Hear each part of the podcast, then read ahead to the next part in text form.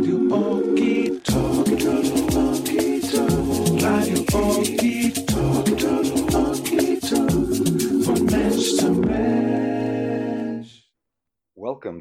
Team Rabbitohole Edition two hundred twenty-seven with Frank Leder-Linger, The Art of Embodiment.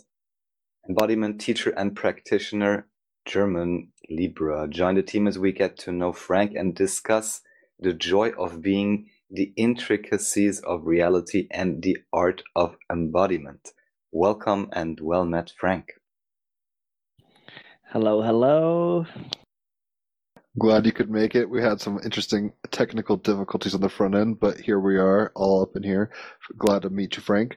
Uh, so something we do on the front end of these um, episodes is correlate the episode, which in this case is two twenty-seven, which reduces to two. two. Um, that would be the High Priestess card. I offer up the mysteries of life. Trust your intuition, listen to your inner guides, understand yourself better, listen to the music of the universe, allow creative ideas to germinate. Raphael, what card do you have?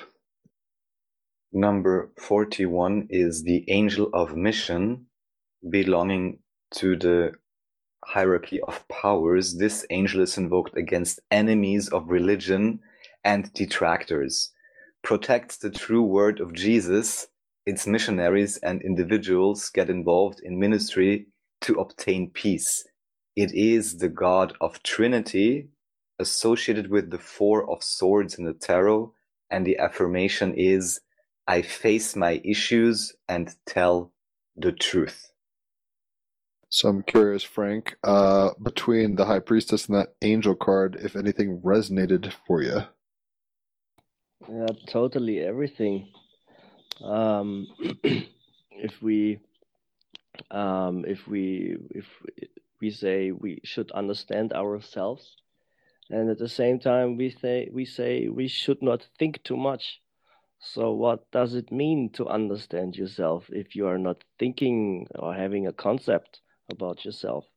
And what does it mean to listen to your inner truth and to your uh, inner wisdom if this does not come in forms of pictures and visions and thoughts and words? Right, and uh, Raphael is saying his angel correlated to the Four of Swords, which is kind of about meditation and rest um, of the mind. So in a, in a weird way, also, I kind of see them as relating uh, in a sense like, you can really tap into your higher self and the Holy Spirit, if you want to put it that way, this divine feminine kind of sacred um, awareness, uh, if you kind of start chilling out and uh, ultimately going into your temple deeper and deeper. So I'm curious, Frank, uh, I don't know you yet. Uh, how do you know Raphael? Start there.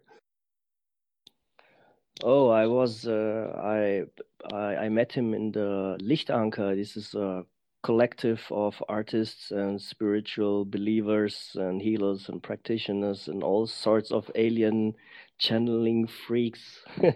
And Raphael is one of these people. And um, yeah, he looked at me a little bit strangely when he came into the room the first time, but pretty soon, actually, I, on my side, I totally fell in love with him. Yeah, he's a cool dude. I haven't met him yet. Um, I actually had a plane ticket to go to Vienna, and I would have seen the Lichtanker crew, but I have yet to do so. So um, you're German yourself, but uh, what were you doing in Austria uh, to go hang out with that crew?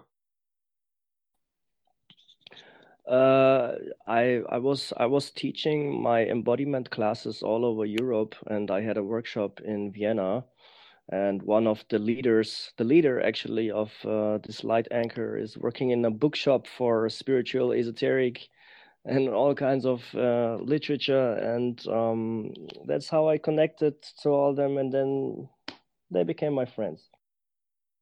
Ever the Libra, networking and socializing. Good on you. So um, that's pretty cool. It sounds like you guys met and hung out. Raphael, what are your recollections of that? I don't exactly remember anymore, like how strangely I looked at him. I can, I mean, you know, everyone check out uh, Frank's webpage. It's going to be linked. Take a look at his face. Maybe you can have a strange, no.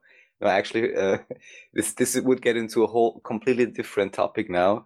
Because the first thing when I'm thinking about you, Frank, actually, is uh, you know, the big question about our heritage and about my heritage and so on. I'm not sure how much we discussed this actually, but uh, yeah, definitely a very, how should I say, distinct appearance, but uh, quite fitting. And uh, obviously, I, I like you very much. Otherwise, I wouldn't have invited you to the show. And last thing I want to say about the, the reading in the beginning, Four of Swords, uh, interesting because I had some synchronicities, let's say, previously to this in relation to, let's say, dancing and body expression. And it's actually a Libra card. Four of Swords is associated with Libra and with Jupiter. So this means this is actually expansion through balance. And uh, yeah, I think that's quite fitting.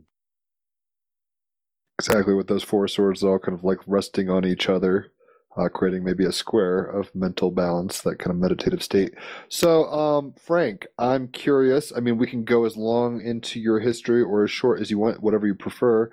Uh, and I'm um, I I don't speak German, so thank you for speaking English. I know that's maybe not your first language, but thank you. Um, Let's get into who you are, how you got here, and how you came to be who you are now. Uh, tell us about, like, you know, anything you feel pertinent, like growing up, culture. Um, you know, how were you? How were you raised? Uh, how did you start turning on to esoteric kind of philosophical things and embodiment? Um, we can kind of go from there and see where we end up. Uh, yeah. Um... I came from, actually the whole embodiment thing started with my mother. She was like telling me that health is the most important thing you can uh, have in, in your life. And she was like uh, implanting this in my head like uh, like uh, like a mantra. Yes, your health is important. Your health is important. And most probably, She she's she was so right in so many ways, and um, we we are a poor family, let's say like that. We're like uh, low low class, working class uh, uh, family, but um, so possession of things was is never was never interesting here. But um, but uh, health, that was the big topic. So I started, for some reason, I saw uh, breakdancing video clips on M T V. And uh, I, in the beginning, I thought I want to learn all these cool moves in order to be able to, uh, sorry, what's going on? Okay. In order to be able to impress the friends, impress my friends in school. And, um, but so, pretty soon I found out that breakdancing is actually a dance. And so I wanted to become a good breakdancer. So I asked my first teacher, how do, can I become a good breakdancer? And he said, you gotta have your own style. You have, you need to have your own movement signature. It must be possible to recognize you uh, by just seeing your shadow silhouette when you are dancing behind a wall, behind a curtain. And then I asked him, how do I get my own movement signature? And he said, oh, that's a very, very difficult question that nobody knows exactly how that is actually happening. But, and that was actually the pivot point of it. He said, you will feel if a movement belongs to you or not. So I started to do some research. I went into the training. I experimented movements here and there. Always try to figure out, is that movement, does it feel good, and does it or does it does it feel comfortable? Is it my uh, movement? And the funny thing is, the this um, this uh, different. Um, it was very clear to sense whether a movement is yours or not. I could feel it from right from the spot. These type of movements are totally empty. I've totally, I have, I have no flow, no musicality. If I do the other type of movements, I feel something. I am totally in the flow. So once you, once I tapped into this little, let's say, unmysterious thing called flow, I couldn't let go of it anymore. It was impossible for me anymore to do anything else than to do what flows and what I like. So I just followed this path. And I went into into dancing so deep. Uh, I went I went away from breakdancing pretty soon because, in my opinion, it was too limited, and all the dancers, they were not really not really trying to feel something. They were just trying to uh, impress others.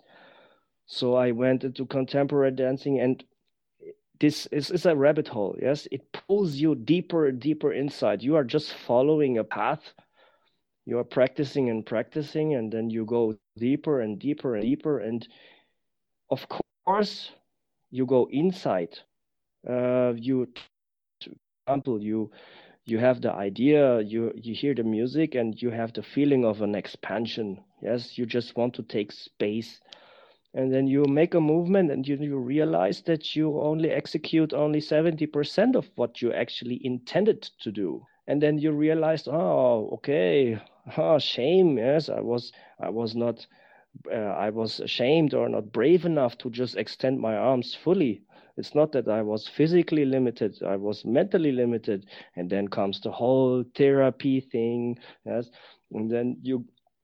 Goes, it goes deeper and deeper. And so in the end, I landed somewhere in shamanism and magic and in the Lichtanker and uh, with Rafi. That's fascinating.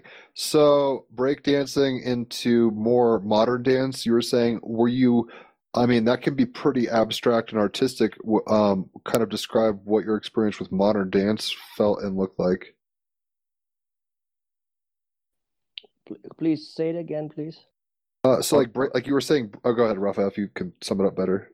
Yeah, no, just asking basically about your experience or maybe transition from breakdance to modern dance. Of course, we briefly spoke about this on one show in German, but we can totally and should recapitulate as this is for another audience. But what you may want to talk about a little bit is this whole, let's say, ego game thing and or show off idea, you know, what is inside, what is outside, what is truly important.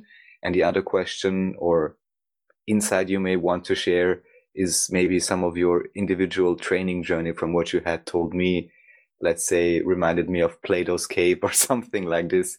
I guess all of that would be interesting for Jim to know as well. Uh, let me just ask you a question. So you, you mean you want to know about the thing with the ego? And I, sorry, please say it again. I didn't get you. Sure. Just in terms of to get more context. So number one, if I remember correctly, you may want to share about your own training process, like what training you did with yourself and by yourself, and maybe also share some of your development, let's say, why you went from breakdancing to modern dance and why, you know, you kept progressing in this way, the stages for you, maybe psychologically or something like that. Yeah, maybe you could say it's a drug. Yeah. If you if you dance, you listen to music and you dance and you make some moves and okay, but if you dance and you make some moves that brings you to flow, and by flow you go into trance and then you reach ecstasy. Once you have this experience, there is no turning back anymore.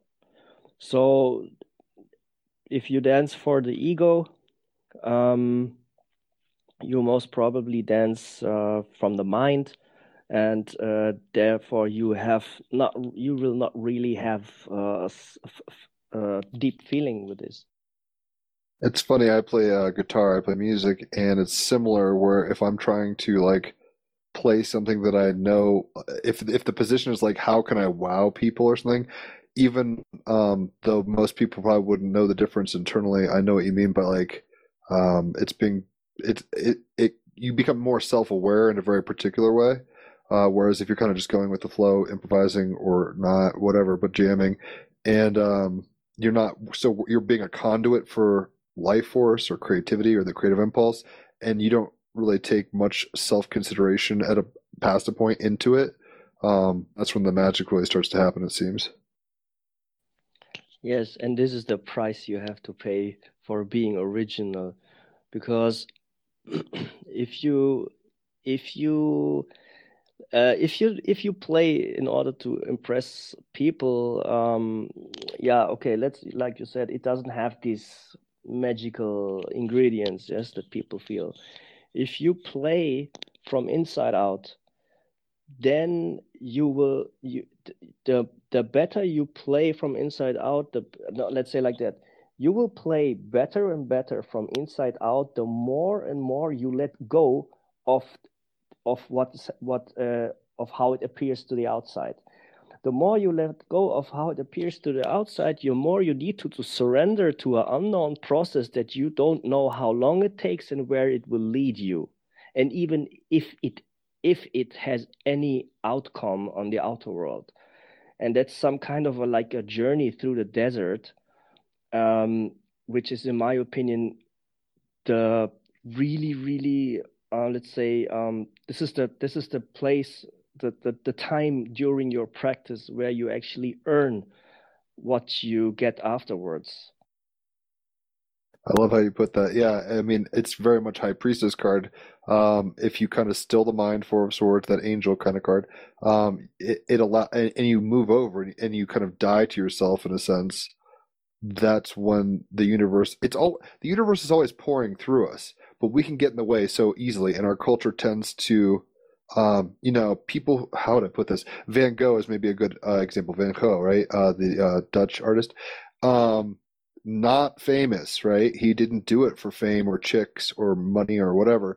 Uh, he was kind of mentally ill and um, kind of codependent on his brother and others for help in his whole life. But he was coming from a very flow, authentic muse touch place.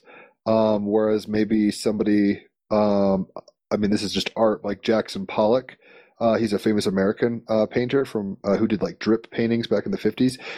He was doing his thing, and then people said uh, they put him on Time magazine cover of the year, man of the year, or whatever artist of the century, whatever they were saying, and he basically crumbled under the weight of his ego and his expectations, began drinking, and actually died in a car accident and killed his uh, girlfriend's friend in a car wreck um, because he was not in flow anymore. I mean, he was trying to jump through hoops and be what people thought he was supposed to be and all this stuff. Um, maybe that's why really, you know, the Beatles and Daft Punk and big bands break up. I'm not sure. Um, but usually artistic, like there's a big difference between, I guess you could say, art and entertainment.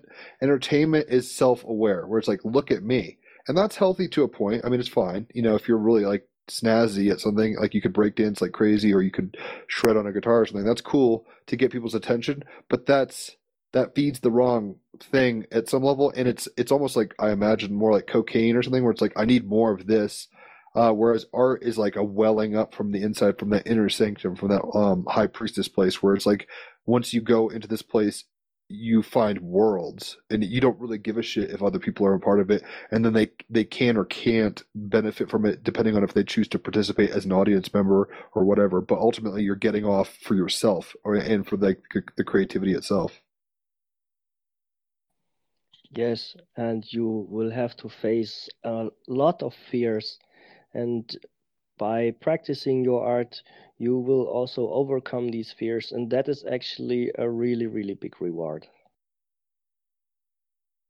That's what's up. So my question earlier, um, and we don't have to go much into this if you don't want to, but I'm curious, um, obviously we kind of touched briefly on just the nature of the difference between breakdancing uh, and modern dance. What were some of the kind of experiences, forms, like how seriously did you take modern dance? Because there's people who get like so into it, like ballet, modern ballet and stuff like that. Were you doing that kind of stuff, or how do you describe modern dance? Um, yeah, this we, we in this case we should move away from labels, because um, a t- label like modern dance is like, you cannot actually say what it is, and um, if you want to, if you want to, uh, but I think I know what you try to, uh, what you are talking about, and to, let's say, let's split um, these dancing worlds in the the world of forms and uh, the world of. Um, Uh, so I'm sorry, uh, my English is not good. Let's say like that. You're like, doing great. So there is, let's let me t- say it like that. There is this world of dancing, which is mentally mentally based and form based. Uh, for example, there are different uh, movements, different steps you need to execute in order to be recognizable as as part of that style or that style, swing, tanga, whatever. Yes, and or choreographed stuff, which is which are movement patterns that you are uh, recalling from your mind. The other world is im- is impulsive movement, uh, spontaneous movement that come from inside out, movement that you don't know that is going to happen, that you never studied, that you actually don't know that you even can do it. And um, it is something, the one is, the one side of dancing is dancing you intend to do. And what I'm talking about, what I'm, what my profession is, is dancing that is happening with you when movement, when, when music is played or whatever. I very much know what you mean. I mean, I've done it on psychedelics, uh, at like raves and concerts and stuff, but um, it's being a conduit for the moment physically. So it might not be a particular quote move, like, you know, I mean, like a style, like breakdancing might have moves like the the robot or whatever. Uh, it's more just like kind of an expressive form through spontaneity in physicality, using your body as kind of a uh, conduit for that uh, inspiration slash energy, right? Yes, and it is, it is. Uh, I was talking to Raphael last year about this because the similarities.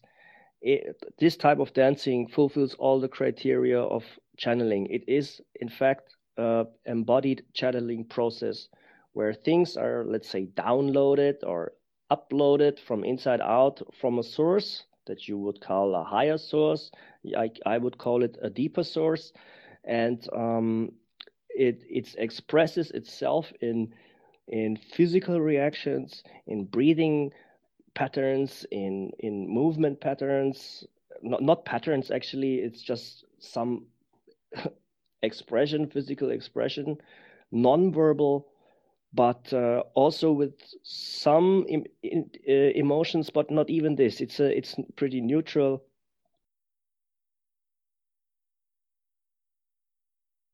Did you want to continue? Oh, sorry, I just uh, I just let go of the button too early. Yes, that's it. It happens.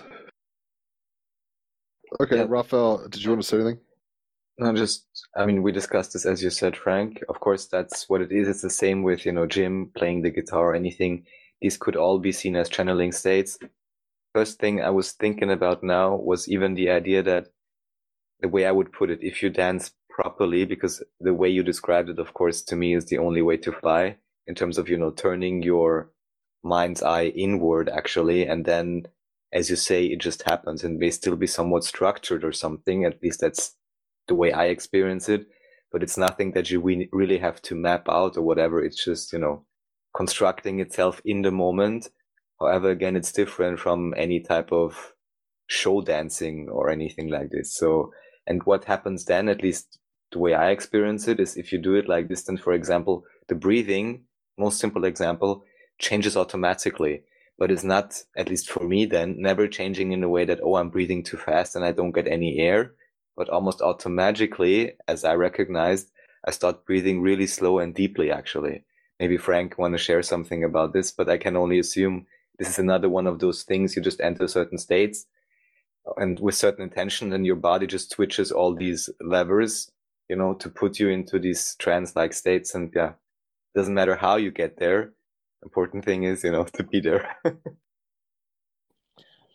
um, uh, so, in in we are talking many times about this uh, word of grounding. Yes, uh, when people say we have to be more grounded, yes, they uh, it's what do they? What are you talking about?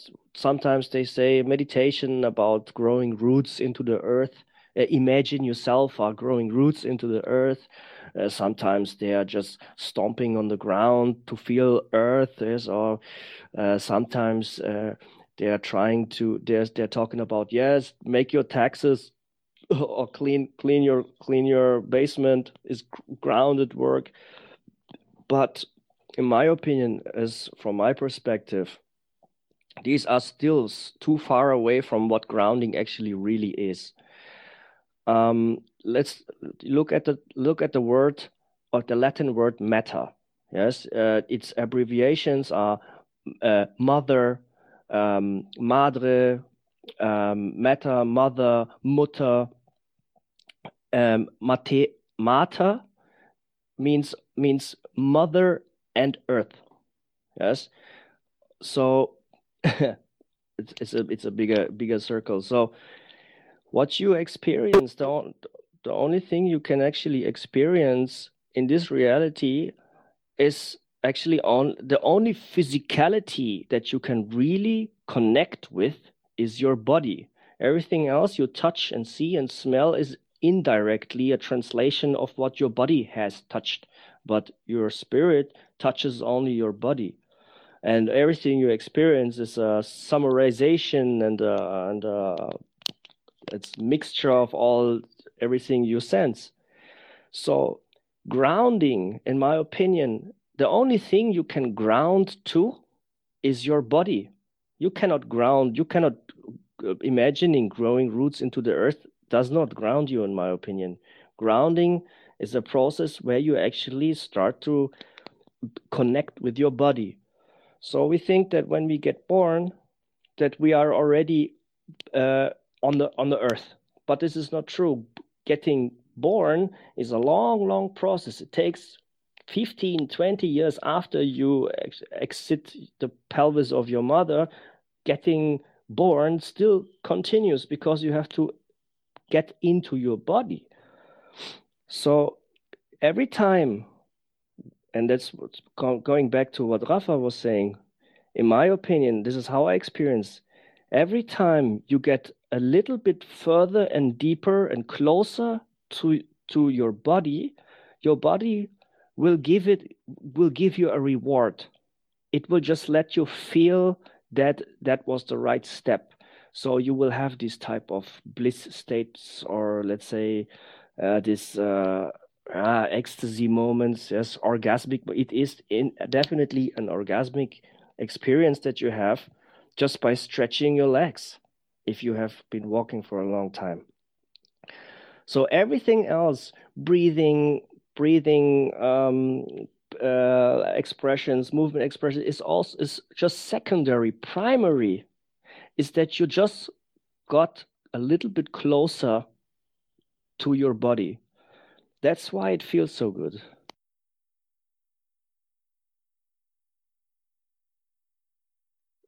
Makes sense, Jim?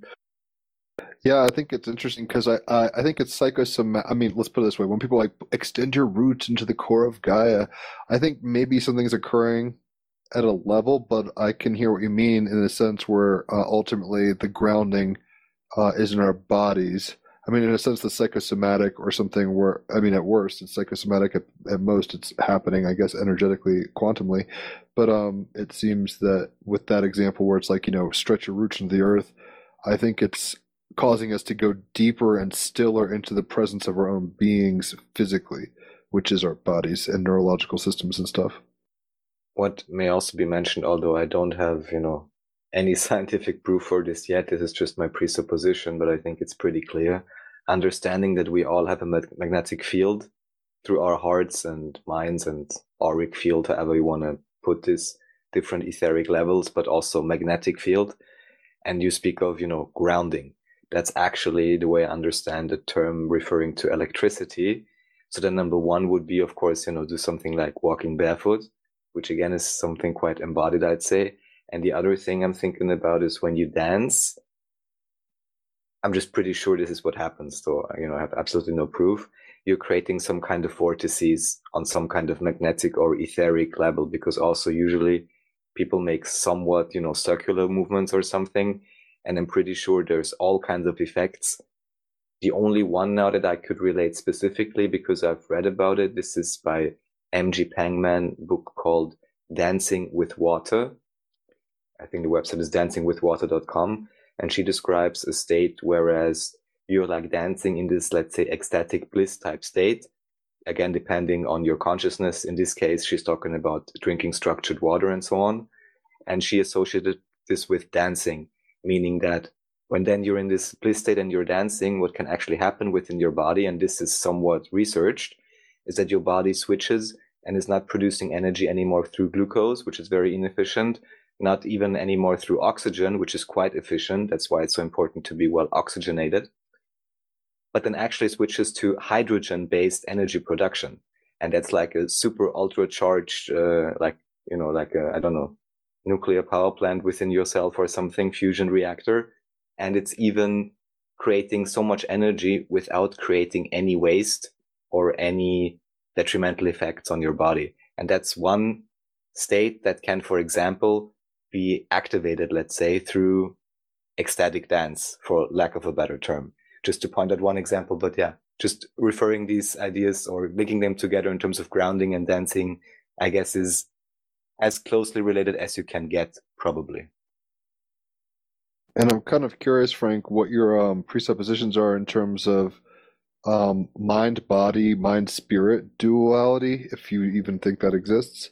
Um, because what we're kind of talking about is, you know, getting deeper and deeper in. Um, do you think there's like, uh, and there's no wrong answer, I'm just kind of curious, do you think there's like layers of yourself? So, you know, if you're kind of breakdancing, you're tapping into one layer. If you're kind of painting or sitting still, you're tapping into another equal layer of yourself. Like, how, because you were talking about trance states and you you mentioned shamanism and stuff. It, those those would be elements of spiritual, you know, whether it's your atmic body or Buddhic body or, you know, astral body, all these kinds of things. How, what's your opinion on that stuff? Yes, I heard a lot about these uh, different layers and all that stuff. From in my experience, I actually I actually only have three layers experienced. One is just the the normal um, uh, daily daily life uh, experiences. The second one is when I'm starting when I start to stretch. I have this um, some. It feels like a discharge, like electrical discharge, which is a total, total different experience and a total different perception of reality. And the third one comes after, uh, after a long stretch and a holding breath. I start, I start to uh, in, in Toltecian shamanism they call it a shift of the mounting point of consciousness, uh, which is only a few seconds. Uh, this is the only thing I can say about this. Interesting. Um, what uh, when you said Toltec, I think I've they had a, a book on dreams or astral travel I've got on my phone or something like that. I haven't read it yet. What is up with the Toltecs? They have this. Um, they have these. Uh, these Toltecans. They have these um, uh, exercises where they stand and breathe and move at the same time, and I'm, maybe you remember we were playing this game in in in in primary school where you start to hyperventilate, and after a certain breath, uh, another guy comes and just squeezes your chest, and you just fall into um, you just fall into Ohnmacht, uh, unconscious. You fall unconscious, and then you have some pictures, and then you wake up again.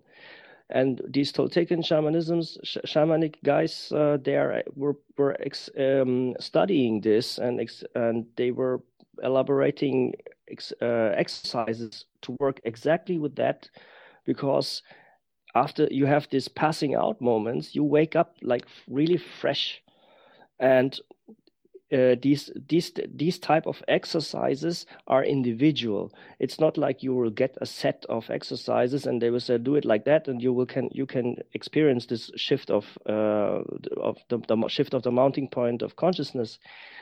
Everybody has their own set of movements. You have to actually elaborate them years by years, which type of movement actually brings you to this effect. And that is also it is the same process that you have to go through, um, like the one I am doing when I embodiment. That's why I also ended up at the same, uh, let's say, conclusion. I experienced the same things like them. It's funny. There's a uh, Japanese inventor called Doctor Nakamatsu, I believe. I forget if his if his name is that. Uh, there's a documentary I saw on this, but he's got like two thousand patents or something crazy. He's like invented so much crazy shit. He's rich and famous and like has world records and like just a genius, kind of like an Isaac Newton of Japan or something crazy like that. Um, and they're weird little inventions. I mean, very practical to very kind of zany. Um, but he says that he uh, he actually has this like weird kind of um, strobing electro uh, like kind of red light strobing effect that he puts on his head for. He doesn't sleep. He just puts this on his head for like three or four hours a day, and it like rejuvenates him, which I thought was interesting. But the reason I'm bringing this up is how he gets his ideas for his inventions is he goes into a pool with a waterproof pad of paper and a pencil or whatever it is, and he holds his breath until basically blacks out. And when he's coming to, he gets an idea for an invention. Yeah, this is uh, really, this, this holding breath is a really interesting thing. You you breathe inside, and at the highest point where you, of of of uh, maximum volume of, of air, you hold your breath. Stay very, very calm. You don't panic. Your body, if you don't panic in your mind, your body will stay calm, and you can hold your breath for a long, long, long, long, long, long, long, long time.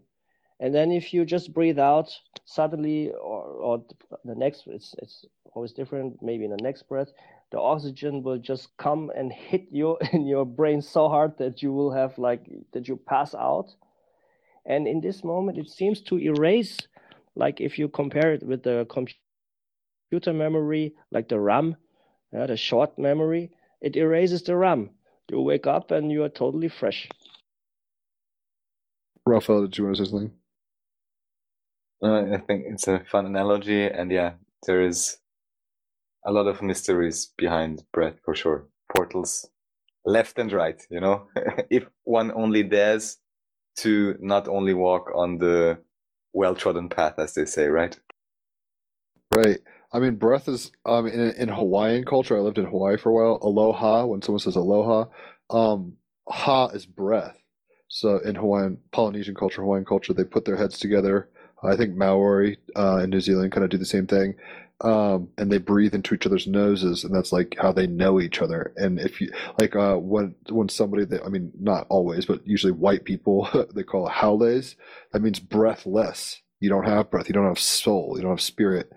Um, and it's funny because I've astral projected doing weird breath work back in high school. Um, we've talked about it a bunch of times in the episode, so I won't get too much into it. But basically, I just worked out really, really hard, got into a trance state, and was like, you know, running really fast for a few hours, getting into a very zoned-in place. Um, and then I would get my breathing into huge, you know, expansions and uh, like fifteen-second breaths kind of thing. And I, I astral projected. I came out of my body completely, which I was not expecting, and I did not have the guide how to do that at that point, so it kind of uh, fucked with my head. Um, and then another thing that kind of comes to mind is uh, Alan Watts. Um, he's a, um, a Zen Buddhist kind of philosopher from the sixties, counterculture kind of icon, and um, he has a really good – I haven't heard it in a while because I haven't tripped on acid or anything in, in a long, you know, half a year at this point, um, but I used to trip like once a week or so. And um, every time I would trip, I would listen to this fifteen-minute uh, kind of meditation on, uh, and, and it's just chill. It's got all this kind of, you know, uh, uh, kind of choirs of angel-sounding music behind him. Uh, but he's talking about the breath and how it's something we both are conscious of, particip- like we control our breath to a level, but it also like happens on its own. It has its own rhythm, rises and falls, and it's like it's something we can wit- like that's why in meditation, you know, witnessing your breath. Um, is so important because you start realizing it's happening to you, but you're also controlling it. So you're a happening as well as like a, a participant in the being of creation, which is kind of crazy. Yeah, wow, that's really interesting. I didn't, I, I didn't saw that so clearly, but it makes totally sense. These uh, opposites are mixed into each other. I'll have to send you the link to that. You'll you'll appreciate it. Um, he speaks slowly enough uh, in English. So um, maybe now's a good time to take a quick music break. Um, and then we can come back and talk about all sorts of things. The song I picked, um, I didn't, I mean, I want to talk more about embodiment specifically, obviously. Uh, the song I picked is funny because it's kind of antithetical or, or counterintuitive to what we're talking about. Um, it's an Arcade Fire song called My Body Is Just a Cage. Um, and it's kind of more Gnostic, but in a weird way, uh, I think it relates to what we're talking about, slash it's a good track, so hopefully you enjoy it. Welcome back. I don't know if you guys like yeah, that. Yeah, yeah. yeah, good track, right? And it's weird because it's kind of Gnostic in the sense it's like sounds like a mind-body thing, but the whole thing is like, I'm in, I'm trapped, but my mind, once I free it, Four of Swords, kind of, you know, once I get into that inner sanctum, High Priestess, my spirit's free, and that's when it explodes and the world, your culture, your language, your programming, you know, all that stuff kind of goes out the window and you just, you are. Yeah, uh, musicians, many, many, many, many people, actually the majority of the people, they are not really, um, uh, not really working with their body. So they will, so they might experience their body as a cage, but in fact, it's not. So that maybe can lead us into the idea of embodiment. Um, Raphael, before we jump into it, I'm kind of curious what your thoughts are. I, to me, it seems like kind of embodiment is trying to um, remember what was what's natural, but somehow whether it's yugas or, you know, distortions of uh, consciousness or whatever, it seems we forget uh, how unified it is. Um, but Raf, Raphael, what is embodiment to you? And then we can go to Frank. Well, I would say just we've discussed this in other shows, very briefly laid out.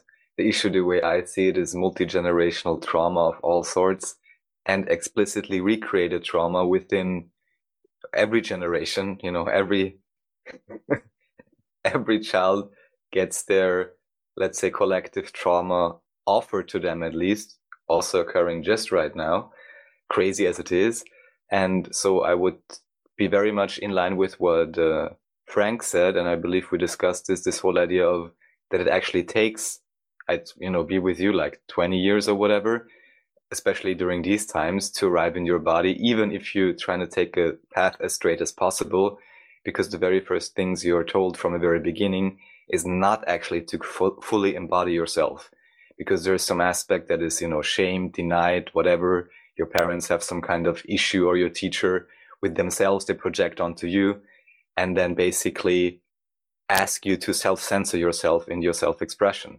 Again, recurring themes right now. Um, but I think that's a good place to start and uh, to approach this whole concept of what an embodiment really means. Because to me, also in the current situation, for example, this would mean being aware of your breath. Let's stay with that. And again, this would lead to all kinds of interesting conclusions from my point of view, where you can again clearly see, in my view at least, that still most people walking around are not, let's just say, fully embodied yet. So Frank, the conch is yours. Uh, tell us what embodiment embodiment to you is. Ultimately, how are you teaching it? How are you practicing it? So um, everybody says we are thinking too much, and the ego is too greedy, and the world looks like this because of the ego, and the ego is thinking and concepts and so on and so on and so on. So, on, yeah? So then there is another party that says, okay, stop thinking and go into stillness. Um, and then you have the Buddhists that say mantras, which is a major thought replacing all the other thoughts. But what I'm trying to say is if we, if, I think in this case, we all agree. The most of the people agree. We have to get away f- from thinking into feeling, but but nobody has done. In my opinion, I rarely find somebody who tells me, who can tell me what to feel. If I if I should not think, what sh- what else should I do then? Because meditating is actually, for, in my opinion, really uncomfortable and also really boring. I don't like it. I, I can do it. I can practicing with a lot of discipline. I can sit down and calm down my mind, but I'm not having fun with it. It's not joyful. It is, in, let's say in Bashar's word, not my path of highest excitement, stillness. Absolutely not. So, and if you listen to Ra, for example, and he tells you about the inner authority, what is that? Yes, is it is if you have visions and and, and and and and voices in your head, you are still in your head. And so I was doing an experiment. I was I, I was saying, okay, the only thing I can really feel are is is is a is a stretch, or if somebody presses my my my my my my skin, touches my skin, I can feel emotions, and um, I can feel some sort of a drive to do something or to put something in my mouth or to take a shit or something like that. Moment. So, but so, but everything else is coming from from the head. So I was doing an experiment. I was saying, okay, I, that was the first lockdown. I was watching videos and and and listened to to. I I I was trying to find answers. And always the answer is feel, we have to feel, we have to trust, have to stop thinking. And I said, okay, let's do something really radical. Let's do something really absolutely radical. And it took me, like, it was for me like a leap of faith. I needed to face the fear of death. I said, okay, if I if I have to feel, let's, what, is it possible to walk through life without having any thoughts, with just feeling what your body wants to do? And that is really, you have to trust something you don't know. Suddenly, I, I, I, so I started to discover, what should I feel? If I feel my hands, I'm pretty much in my head, because the hands and the eyes are connected. They are connected to, to, to the to, to the thinking. So the root of all body parts to feel is the hip. There is the there is. You cannot get closer to the ancient root of physical existence uh, as going to the hip. Like maybe the root chakra. Root chakra, hara, whatever you want to call it. So what should I then feel if I go to my hip? I also don't feel anything. There is nothing. If you will sit down there and you go with your attention into your hip, you will most probably feel nothing. So you have to create a feeling there. Uh, like you said, yes, uh, breath is something you control and it controls you. Uh, everything is in the here and now. Life and death is the same. It, imagination and recognition is also the same thing. So what should I imagine there? Okay, what is what what is life about? Okay, it's some kind of something like water. Flowing stuff, uh, be water, my friend, the Taoist, yeah, water, water, water. Okay, let's create a sensation of water in the hip. What happens then is you start to steer a, a circle. You start to make, you start to constantly turn a vortex in your hip. And this is really, really interesting, because suddenly the boringness, illness disappears. You're suddenly busy and you're actually enjoying it. Second, you stop thinking and you're just here. You are just uh, standing around. You are not worrying about future and, and, and past. You're just here, and it will it you will totally have a total different interaction with people. People come to you with uh, certain energies. Yes, let's say anger or fear or happiness or whatever, or they have some ideas and thoughts and accusations or whatever. You stand in front of them, you're just turning the vortex in your in your hip, and you're untouchable. This is really, really interesting. Sometimes when I lie in my bed, I start to sense what what my body wants to do. It's mostly some sort of a stretch, like I, I feel like I have a conjunction somewhere and the spine and all that stuff. And I start to move here and there and breathe. And then I, after a while, I find myself watching my My body as a living organism living by itself. So when continual movement, yes, if you if you have ever heard about this, they say, which was new for me but totally makes sense, this thing, body, seemed to crawl out from the water million years ago and started to build and invent all this stuff here. Wouldn't you trust it, that it could walk its way through life without you? And without you, I, I mean the I, which you call yourself, the, the ego and all. I think your body could walk its way through life without me? And this is what I'm trying to test, actually. And it works fucking good. It works fucking good. For some reason, and this is, in my opinion, one of the greatest feedbacks you can have, is the response of the female sex, the, the opposite of, of the females. For some reason, I don't know, maybe it's in the aura, maybe it's in the way I move, I suddenly feel attracted. Their hips are like magnets coming to my hips. And then this tantra thing starts. Yeah, it reproduces very successfully.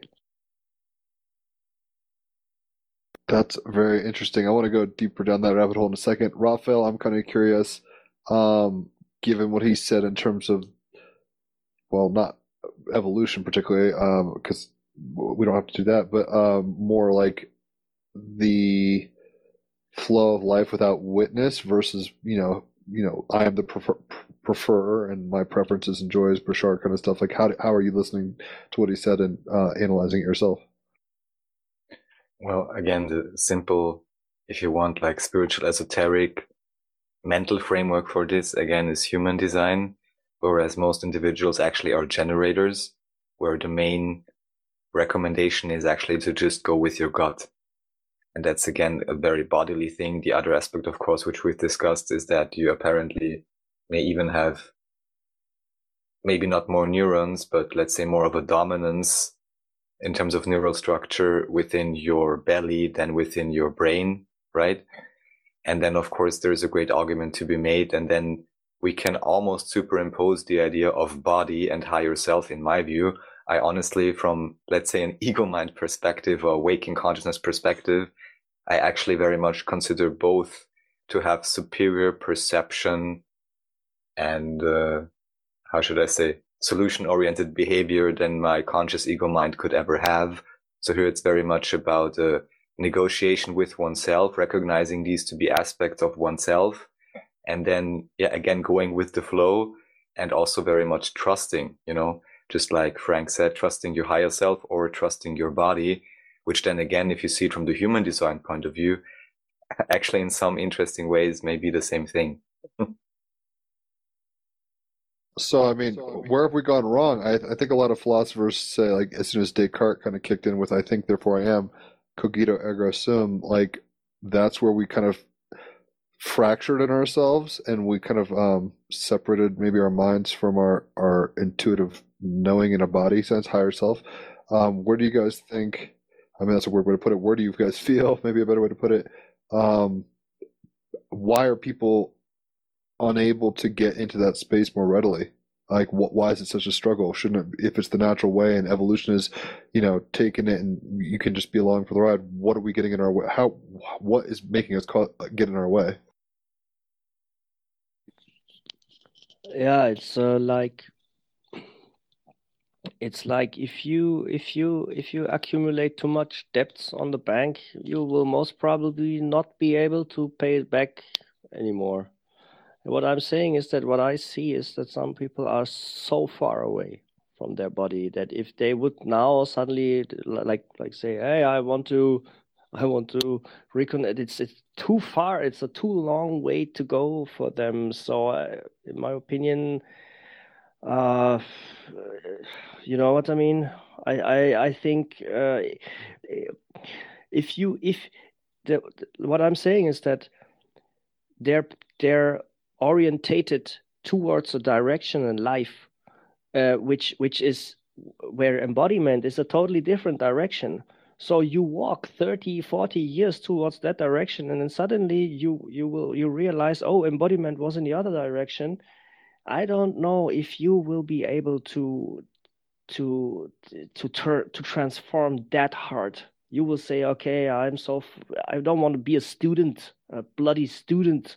With my again, yes, if if there is no, let's say, major strike in your life that will force you to do that, you will not give up your path. This is what I think. Interesting, Raphael. What are your thoughts on that? Well, as I mentioned initially, I consider it as multi-generational trauma and recreated trauma for every generation, as I would say, of course, is blatantly obvious. And uh, that's the main issue in terms of who can turn back how. If we want to take Ra by his word, even a negatively polarized fifth density oversoul type consciousness almost, uh, I think not yet oversoul, um, but anyhow, even they can uh, reverse polarity, become positive and so on. So I'm pretty sure transformation is always possible. However, of course, as Frank says, the choice and the willingness is of the absolute essence.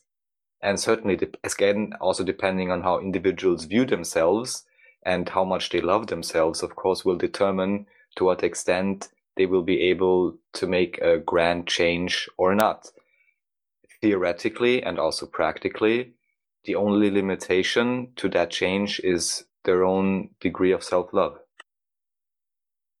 Yeah, it seems like uh, sometimes people can go get, like you're saying, so far in the weeds that they, I mean, you kind of see it in movies and stuff with like uh, maybe when the villain has a moment of realization that they've gone too far. They're like, I don't even like what I'm doing. Oh, my God. Um, yeah, it, it seems that's possible. Um, in some abstract way, Raphael, I figure, you know, the Bashar angle is like, it's all good. Like they chose to experience some separation, pretty extreme separation or whatever. Um, but oh, sure. Oh, sure. Yeah, the yeah. point is just that, uh, you know, it's, I think, as with all of these things and anything we've ever been discussing here, it's just about having options or even being aware that options do exist. And of course, they are livable for each and everyone. And really, the only thing separating you from a completely new life or whatever, or lifestyle, especially with things concerning your body and so on, which you have absolute control over in every moment, the only thing that's separating you from that is a choice. And I think that's always the case. And then, of course, depending on how traumatized one is, how many negative belief systems are layered, it can be more or less of an interesting exercise to uncover all of that.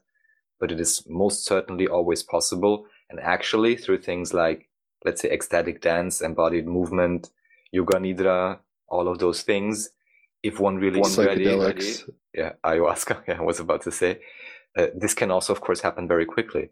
Um, and then I guess there is no judgment to however anyone decides. For me, the main point is always only to make it blatantly obvious to everyone that there is a choice and no one is excluded from making that choice right now, which will most certainly cause a huge difference in their quality of life pretty much immediately. I forget. I forget. Oh, go ahead, Frank, if you want to talk. uh, it's true. It's at this. Like we were saying, it's just a choice. It's true, it's just a choice, and at the same time, it's fucking a choice.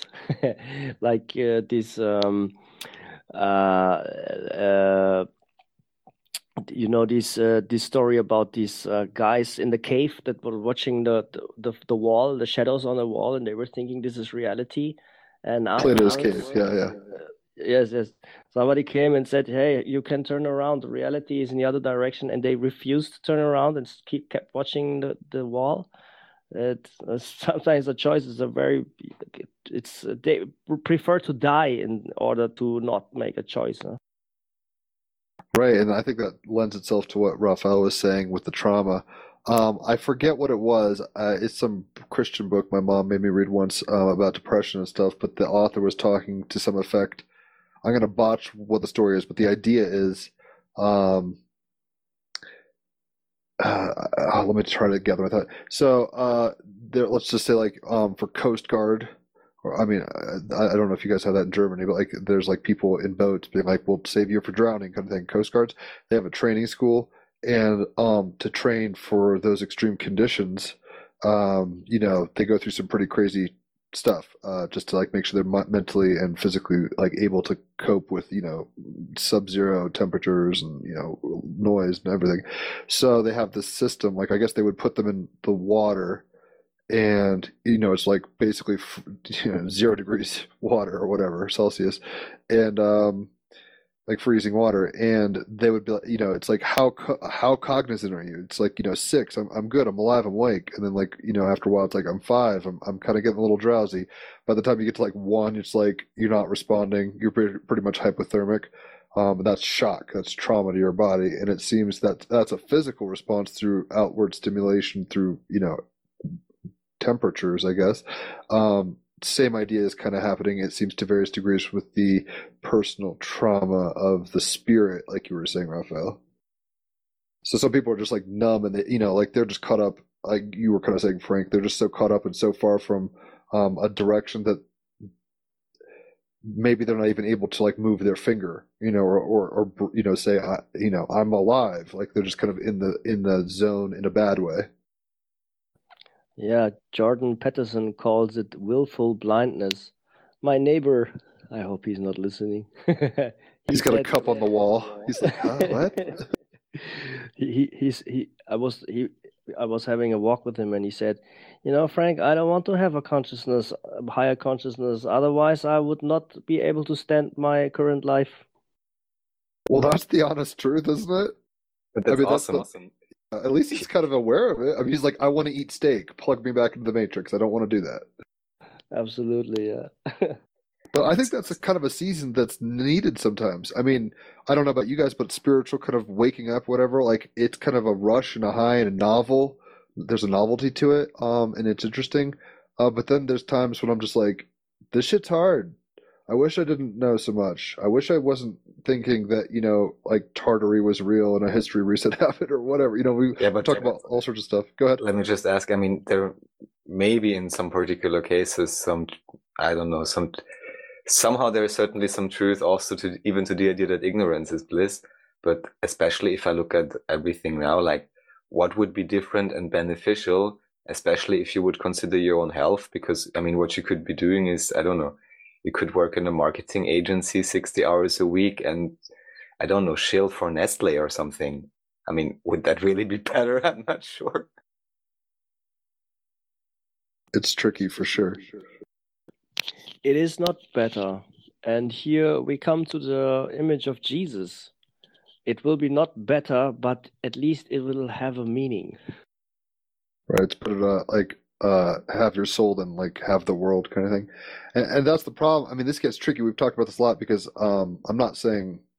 I, I think Rafa has tended to be, and I'm not even disagreeing with him, more like everything's awesome, like just enjoy the dream, Hare Krishna kind of vibes.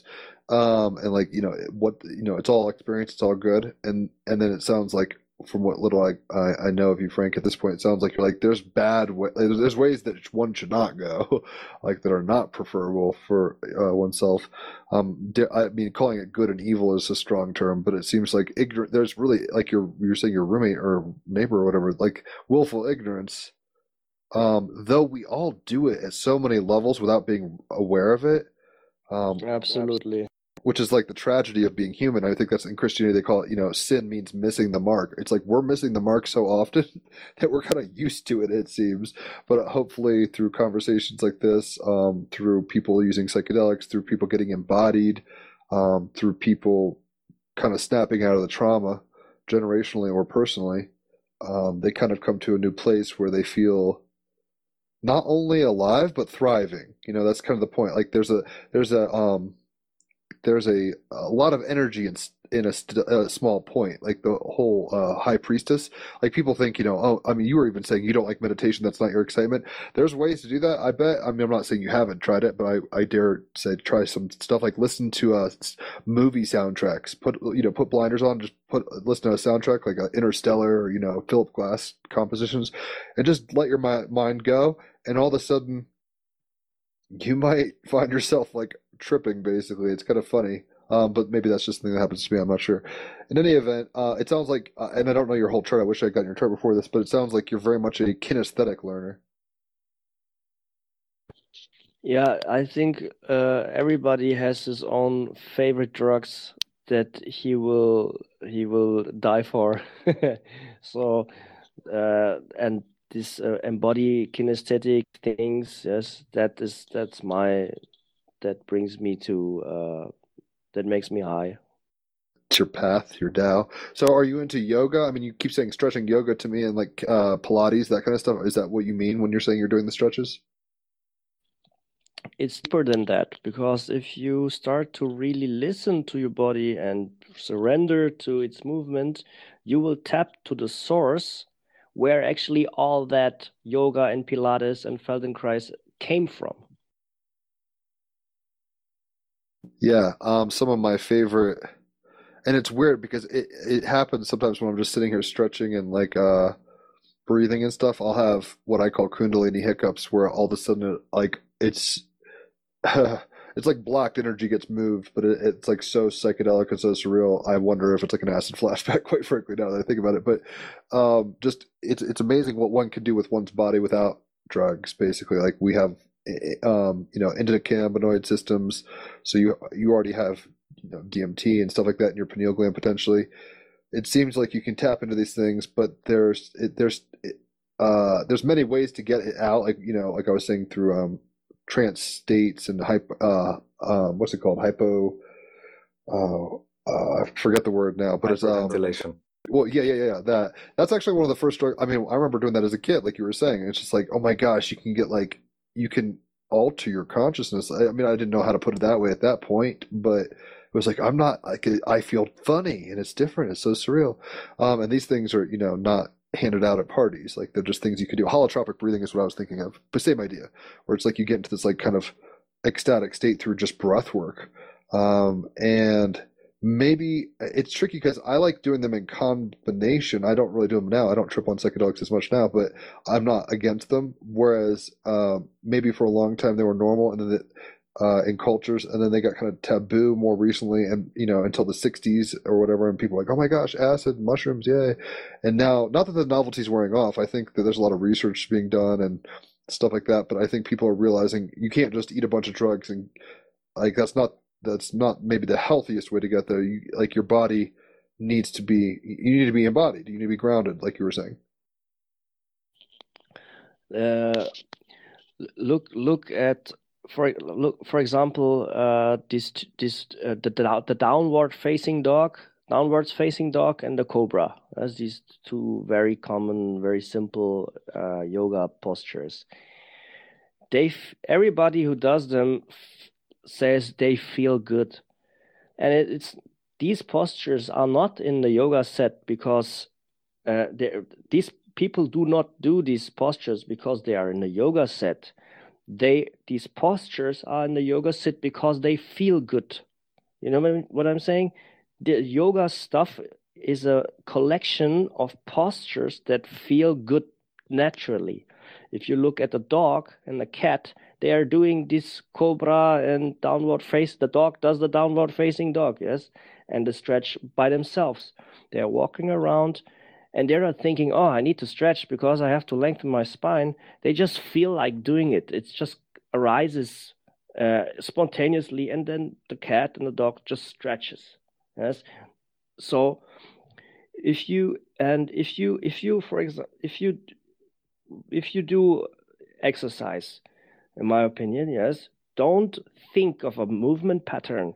Just start to move in ways that make you feel good. And this is actually my personal achievement, that I had the time to just do this for hours.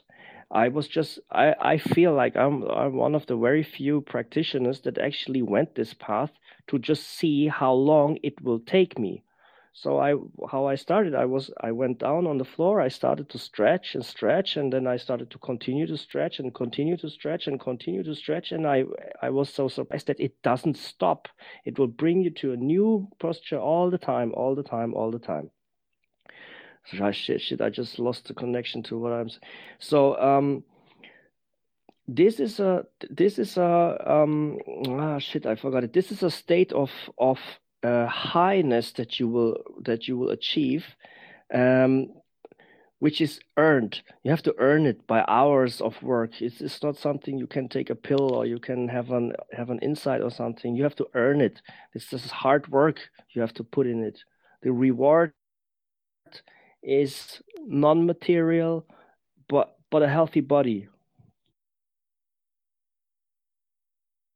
I, I agree. I mean, I, I think some things have to be uh, sought. Um, you know, the Grail quest in that sense um, isn't is not the reason it's so special. The Holy Grail is so special is because they have to go searching for it with all their hearts and like bodies and minds and everything. So it seems there's rewards. Uh, you know, for those that seek, they will find. Uh, Raphael, you have any thoughts on that idea?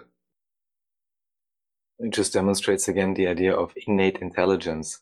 And the idea that there is a connection, you know, whether then again you call it higher self or just your own body, and there is a communication with that, and it's not laying out the whole plan in front of you, also because your limited ego mind construct usually simply cannot comprehend it. But then again, the beauty of the whole thing is it doesn't have to.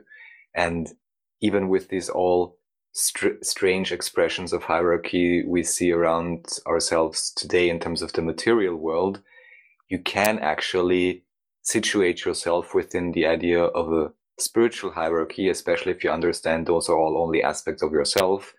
And within that hierarchy, as I mentioned, in a sense, in terms of divine order, um, there is, how, how should I say, just a much, a lot of uh, help to be attained by intelligences such as your body. And then they will just lead you down a certain path where you actually want to go.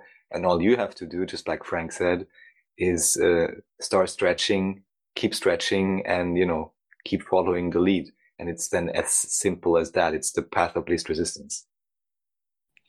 It's it's simple and it's incredibly complicated at the same time. Let's take, for example, the breathing. Breathing, we say it's such an easy breathe in, breathe out, but it is breathing is so so complex. You have to spend a whole lifetime just to find out how breathing actually works.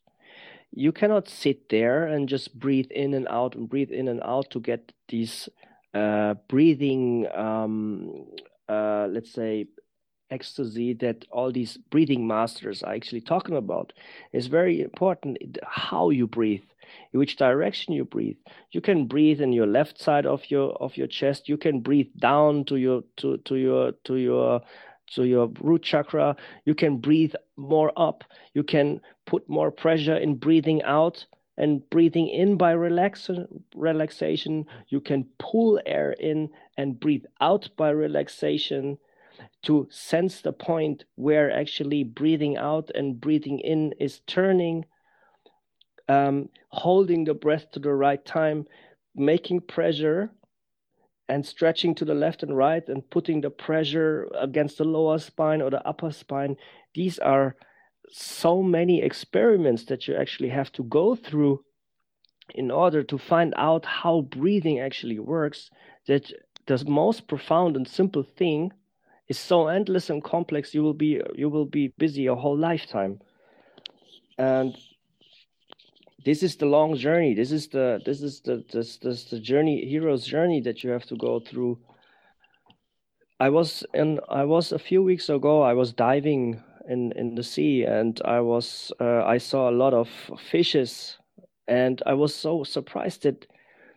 But by all these fishes I saw, so many are just like standing in the water and just doing nothing. They were like not chasing anything or not not uh, picking something, searching something. They were just there. And what you can see are their um, the chemen, the the the gills, the, I believe. The gills. The gills. Yeah. Gills. Gills. Moving. Moving. So. You so they were just pumping water through their mouth and the gills, and I was and there were many of them doing this. All sorts of fishes, long fishes, small fishes, huge fishes, round fishes. They were just floating, like still in the in the water and just breathing. And there was also like these monster shells, which which are just like pr- really primitive life forms. They had two holes. In the one hole, they pull water in, and the other one, they push water out. And they were just doing this all the time, pulling water in, pushing water out. And I was like, okay, this is interesting. So it, they are just basically just breathing. So, so to ah yeah, I can ah now I get to the I get to to a point where where where um, Jim was talking before, I think. Um. We get off the track, yes? So if you look at nature and all the literature we saw, we see, and, and even in experience, it's about breathing, breathing, breathing, breathing, breathing. Okay, it's, if we understand it intellectually, we can see it in, in, in the nature that this has a that it's something something very relevant. The reason why we we are where we got off track is that we We've lost the ability to enjoy that breath because we are not exploring the breath. We are not busy with that breath. So and so, we um, the fishes are just breathing, and they're not striving for anything because if if their stomach is full and their the children are made, there's time for just to be and breathe. And this is what we got off the track, is that we that we constantly run through something and run away and search for things because we forgot that if everything is there and we are living in a luxury country, actually in a luxury world, that we have actually time to play with our breath and just breathe. This is what I what I believe is the lost connection. So Raphael, uh, I think Raphael had said that, or you rather had said you met Raphael in Vienna when you were kind of touring Europe and doing workshops. How did you get into doing that, and where have you been?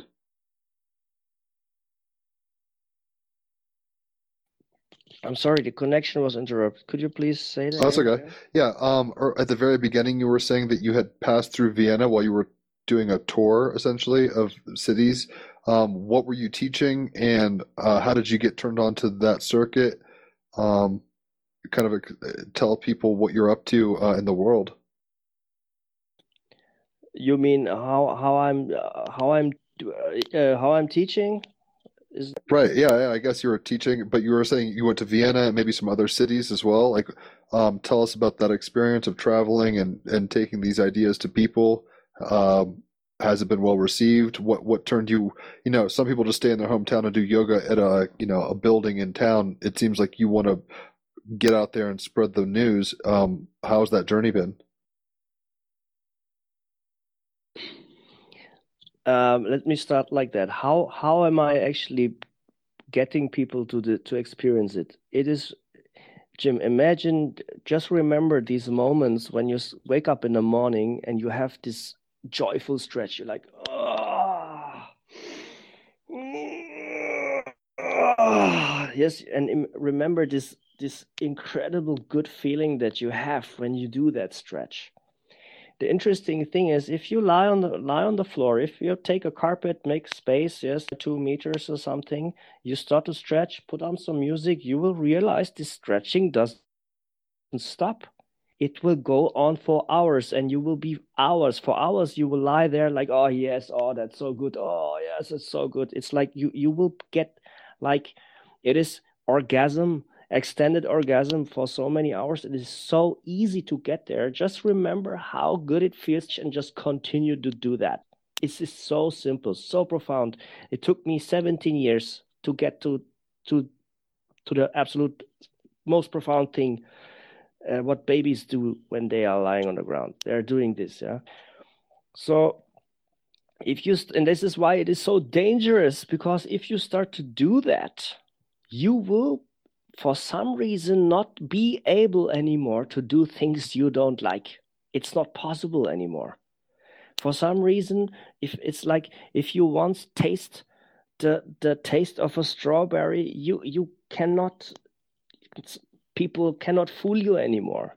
Yes, and this is what's ha- what happens to me. I was I was not able to do things anymore I don't like, and I I I what I mean with not able.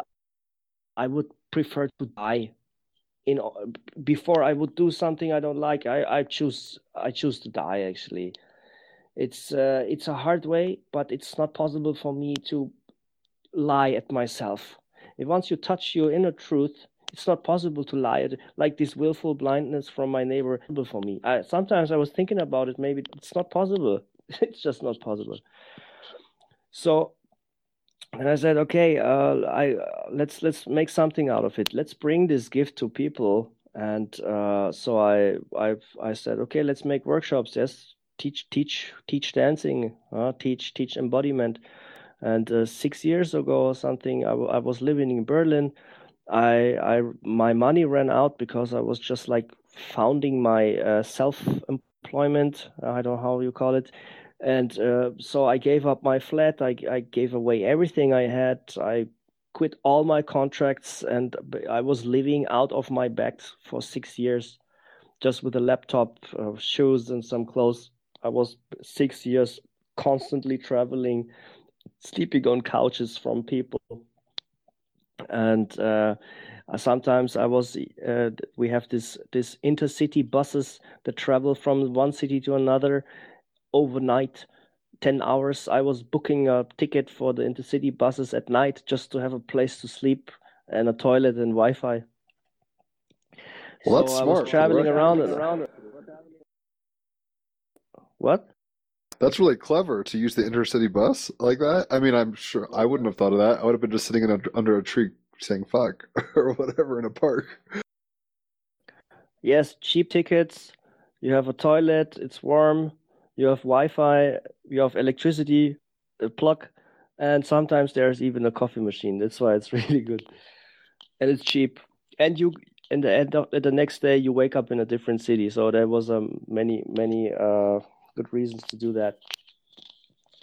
Yeah, and then uh, I needed also, of course, I always need a place to sleep. So um, after a while, I just went into the city without knowing anybody. And I was just so sure that I will meet somebody that will that will give me a shelter. And it it Vienna was a perfect example for this. It was an absolute, absolutely one hundred percent magical, perfect example. I go to Vienna. I had I fucking know nobody.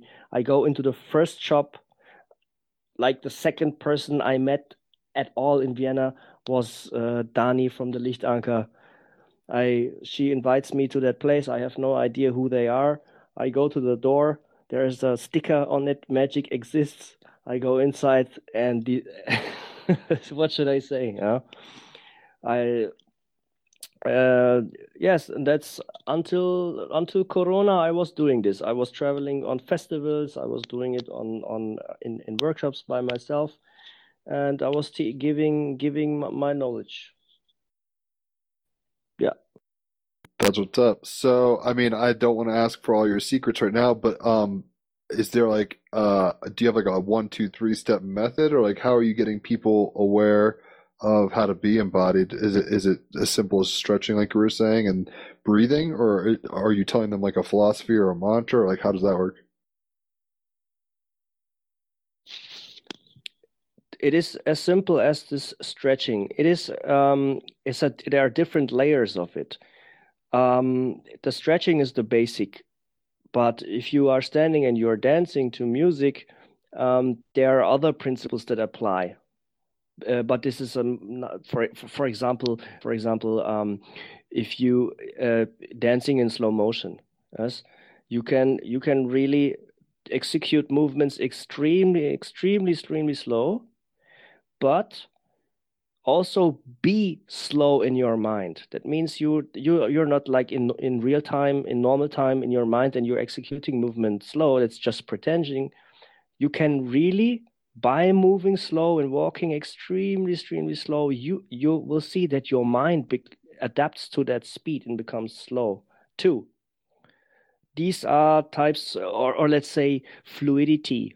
Yes, if you if you start to if you if you are moving across the room and you are making moves and you try to avoid rapid um, direction changes, like there's a there's a difference between a corner and a very very small curve. Um, it looks the same, but it feels totally different. And if I say to you, you can move, but don't make rapid um, direction changes. Um, Always make a curve, always make small circles. If you change something, don't make corners in your movement. It will change your perception of reality again totally. And these are the exercises, which I have a lot of them, which I make with people. As the Arcade Fire song says, my mind is the key. It seems like altering the perception of your engagement with your body uh, leads to different kinds of freedom. Um, and when you were talking about like uh, moving slow-mo and, and fluid, I mean, that's kind of like what Tai Chi and Qigong kind of exercises remind me of. Well, um, typically when I trip, I mean, I'm basically stretching and doing that kind of stuff just naturally, uh, moving the energy. So um, it's a it's a lost art, and it seems like something that's inherent in a lot of cultures, but we've just gotten so caught up in whatever, you know, football and politics and everything that we're not paying attention to. Our, I'm not not everybody, but most people are not um, flowing um, in a very embodied way. What are, what's the um, kind of, you know, best advice you could give, and and like maybe the the biggest pitfall to look out for when you're trying to do these things? If you're talking to somebody, like what usually prevents someone from getting in that place? Pre- prevent somebody from getting where? Into that flow state. Oh, that's is that's a that's that's a good question. That's really difficult. It I my I was thinking about this many many times, and this uh, I wish I could I had something to this and I could control it or make it more possible, but in my opinion, that is something that is a call from inside out that has to arise in the people themselves. It is uh, because you have to, it's it's you have to. There is for some reason you need you you have to, you make a decision. Yes, that's what we were talking uh, to. to go that and to discover that, because you cannot, you will not get it just like that. You have to work for it. You have to earn it. And uh, that's a long-term thing. You can, you can uh, gaslight somebody, yes, uh, and say, yeah, yes, you know, oh yeah, cool. But that's something your soul must be behind. And that's something uh, that comes from the people themselves. Yeah, it seems like fear or laziness uh, are the two major human motivators um, that prevent that kind of natural flow state. Raphael, you have any uh, ideas about, I mean, it, that seems about as simple as it is, but like, do you have any kind of observations about that? Well, you know, I think we pointed to a few things. People think too much and so on, but then again, there is nothing. At some point, you're up at a point where even then there is no mental concept to convey or whatever. The best thing is just start dancing, you know, and if you do these things or just start your creative process, whatever this means, and just as Bashar explains, or any other, you know, spiritual system, if you actually start following that excitement, that thread, or that bodily feeling, it will actually naturally unravel everything. But of course, you have to face those fears, go through the desert, as Frank said. I really like that image. Um, and yeah, but that's, again, always a choice only everyone can make for themselves, and it's always different to each and everyone. And there is no great advice, I guess, except uh, start and uh, have no fear. That's it. Reminds me of the Daft Punk song, Lose Yourself to Dance. I mean, uh, and dance, like you're saying, can be modern break dancing. Breath work is a dance of the lungs and your organs. Uh, even kind of doing Tai Chi kind of movements, uh, like you were saying. Very interesting. Is there anything we haven't talked about that you, that you want to address, Frank? Um, wow, that's a, that's a difficult question. Um, there's a lot to talk about this. Uh, what, what I would address is just... Um, in, in my opinion... Okay, it's everybody who, who is doing something is is is the is is thinks that his thing is the next big thing. Yeah? I know, I know that, but in my opinion, I think embodiment is the next big thing. One of the reasons is that, first of all, the unpredictability of of of life now. We cannot predict anything, so overthinking things uh, doesn't bring any results, actually, because we have to wait. Just yeah. So if we should not think, what should we do then if we wait?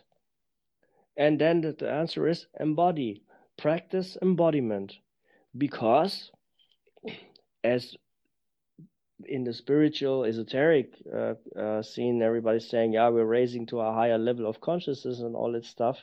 It, it, it, I, I believe that is the higher consciousness. Is uh, is a feeling. Uh, is be able to sense things through your body. This is my opinion. I don't think you will download words and ideas. Maybe yes, but in my opinion, I think it, the higher consciousness is a non-verbal Um, felt reality. And another thing is that, well, I also think we are sitting, we are becoming more and more digitalized people, uh, humans, yes, more and more dealing with technologies that are totally disembodied.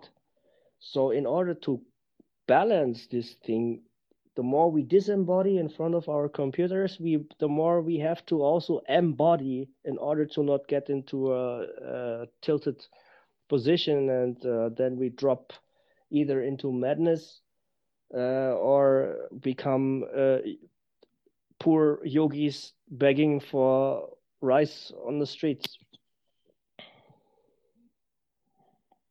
Riding buses, using the coffee. No, I'm kidding. Sadhus, urban modern sadhus. Right. It's interesting how many flavors of existence there can be, um, but it is funny. It, it does seem to come down to a choice, and hopefully we're not too traumatized um, to stay in ignorance for longer than we need to be. Um, I do think that ignorance, and you know, this maybe is my opinion, but it's like I think people need to feel the bo- you know, go have valleys in their lives. It's not all just mountaintop. It's not all just. I mean, to enjoy that mountaintop, you have to have. You know, sing the blues sometimes and feel heartbreak or whatever, just to appreciate these things. Maybe I'm wrong on that, but it seems contrast uh, allows for greater appreciation. So, um, Raphael, is there anything we haven't talked about that you'd like to address?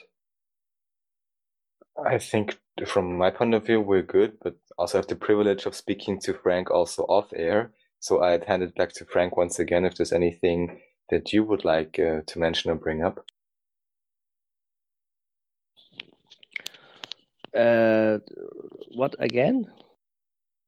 I mean, I want to get you back on here at some point. You're cool. Uh, obviously, you've done this before with Raphael in German, but I didn't. I mean, we've talked about a few things.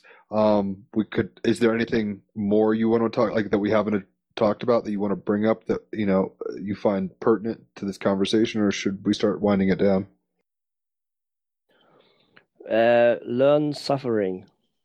Well, that's what I just kind of said, right? Yeah. It's weird because I think people avoid suffering.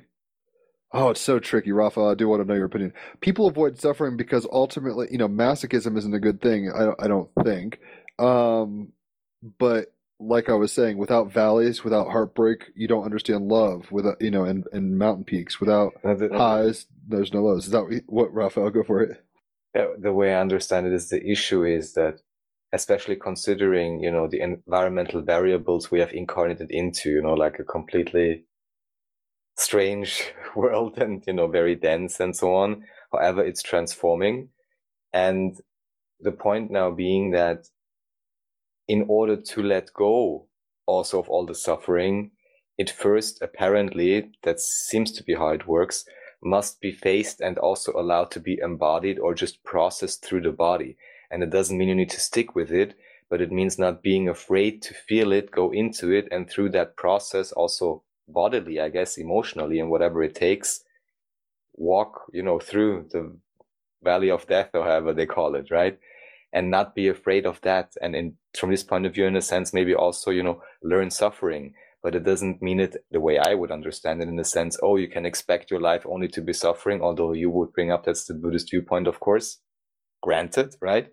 I more see it in the sense that if you truly apply yourself to that catalyst, you can at least clean out a lot, also potentially by suffering through it in a sense, but then it is actually, you know, becoming less and less, you're becoming less detached, you're refining your belief systems and so on, so that then the same triggers for suffering or whatever will not be experienced the same way anymore.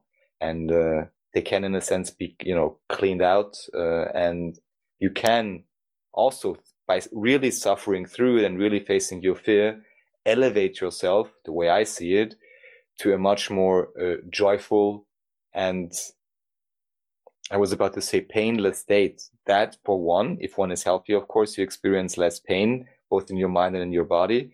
But even then, just by having a different approach and understanding to it, it will not be like, oh my, I'm suffering, I'm such a victim.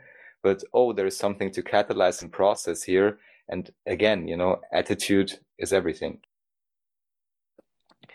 Uh, the, many therapists say that um, th- there's a process they call re-traumatization. Yes, if you are you forgot something or you suppressed something, yes, you had a bad experience in the past, and they say don't don't open that box. Again, otherwise the topic is again present in that patient's life. Yeah? Their patient needs to be grounded. So what I hear many times is that the person, the patient, if it's confronted with the topic, needs a hug. Somebody that squeezes the body of the other one in order a little bit or more, yes, in order that the person feels it's his own body again. Another, what I'm what I'm trying to say is the valleys and the suffering, going through something. If you are not embodied, it's very difficult to suffer because you're just mad. You have no anchor. You you you are just your the suffering just makes your mind spin faster and faster. If you, for example, see um, children or other people when they are suffering and they're sitting, they start to wave their head back and forward. Uh, sometimes they bang their heads against the wall. Uh, it's not that not that I recommend it, but I for me, if I if I just test it out, it it feels incredible sometimes just to knock your head on the table or something. Yes, if just to get your back into your body out of this madness. The ability to to be and stay embodied um, is proportional to your ability to go through a valley, to go through a suffering. That's why this is so important. That's what I'm saying. Yes, in a sense, you know, in terms of your own consciousness and point of awareness, not to, if any apparent threat occurs or any potential suffering, immediately vacate your own temple of your body in terms of your consciousness. And, you know, this is the whole thing with traumatization. I want to say M K Ultra, split personalities and so on, which ultimately most people are in to varying degrees suffering from. That's uh, the way I see it.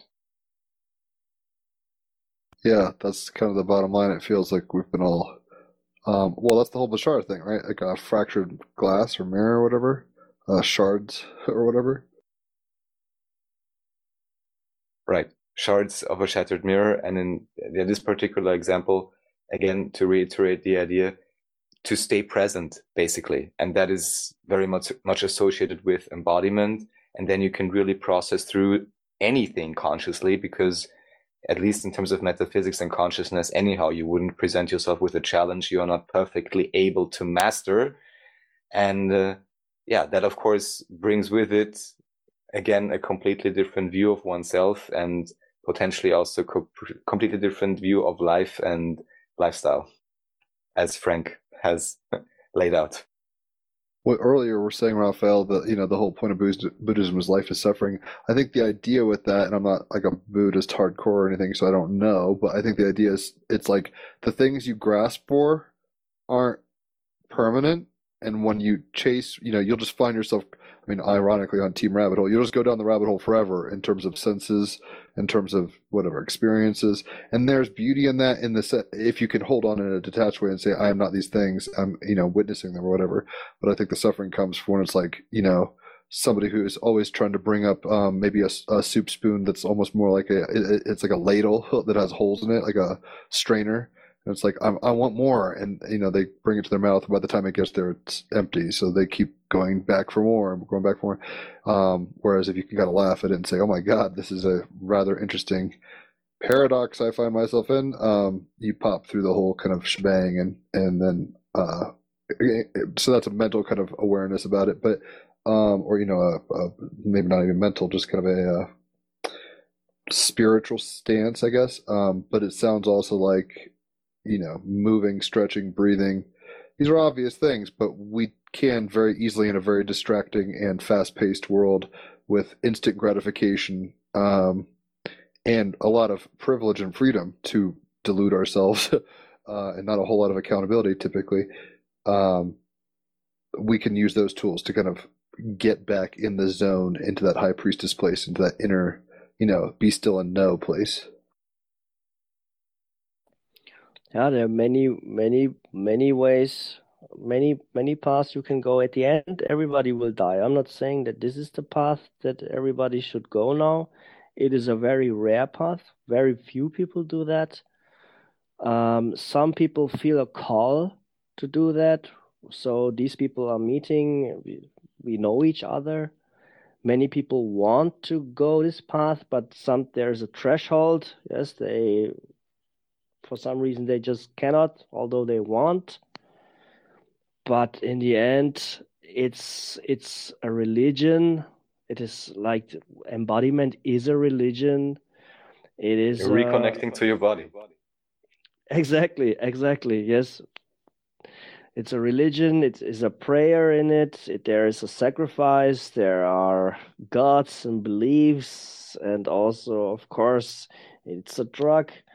And it also actually just brings you, it it it somehow also, to be honest, it must be like that. It will also destroy some other parts of your life. I'm not saying that embodiment is like the thing that will bring you everything. It will bring you something, and it will destroy something else. And uh, it's yeah, it's nothing. Not it's uh, embodiment is not better than banging your head against the wall. Well, the uh, analogy you're kind of using where it's like some people want to, but they can't or whatever. I mean, Jesus used the parable of the seeds and the sower, right? He's like, some people will not be receptive to this in any way. Like, they're like, fuck this, right? And then some people are like, I'll do this for a little while, for a weekend. And then that's all they've ever done it. And some people do it for a while, you know, maybe a few years or whatever. And then other people are like, this took root. And this is a new way of being. Um, and it's changed your, you know, obviously changed your life. Uh, I really do appreciate you coming on here, Frank. You're cool as fuck. Definitely Team Rabbit Hole. Um, are there any kind of parting thoughts? Um, we'll have to get you back on here. You're well-spoken in English, by the way. I know it's not your mother tongue, but you're doing a damn good job, so props. Um, but are there any kind of parting thoughts? You, uh, we'll make sure to put your links in the descriptions so people can see what you're up to um, and what you've been doing. But uh, any last words? Uh, um, focus on your pelvis, have your pelvis in mind, and create, uh, create some sense of fluidity in your pelvis. Become a fluid pelvic person, and you will have better sex, and you will be more, more, uh, um, you will be less, uh, aimable for problems and attacks of some madness from from people. Free your pelvis, get awareness, and some things in your life will become better. Sounds like something Elvis Presley would approve. Uh, very cool. I, I appreciate you giving us your time. And yeah, I'll try out some of these techniques. You guys should too. Definitely many ways to hack the body, the mind, the whole shebang. But y'all enjoy the ride the best you can, and uh, obviously tell your life pro tips uh, to each other, and make sure to check out his page. Thank you, Frank. Thank you, Jim, as always, and thanks everyone for listening. Enjoy the ride. Thank you, thank you, thank you. Radio Okito. Radio Okito. Radio Okito.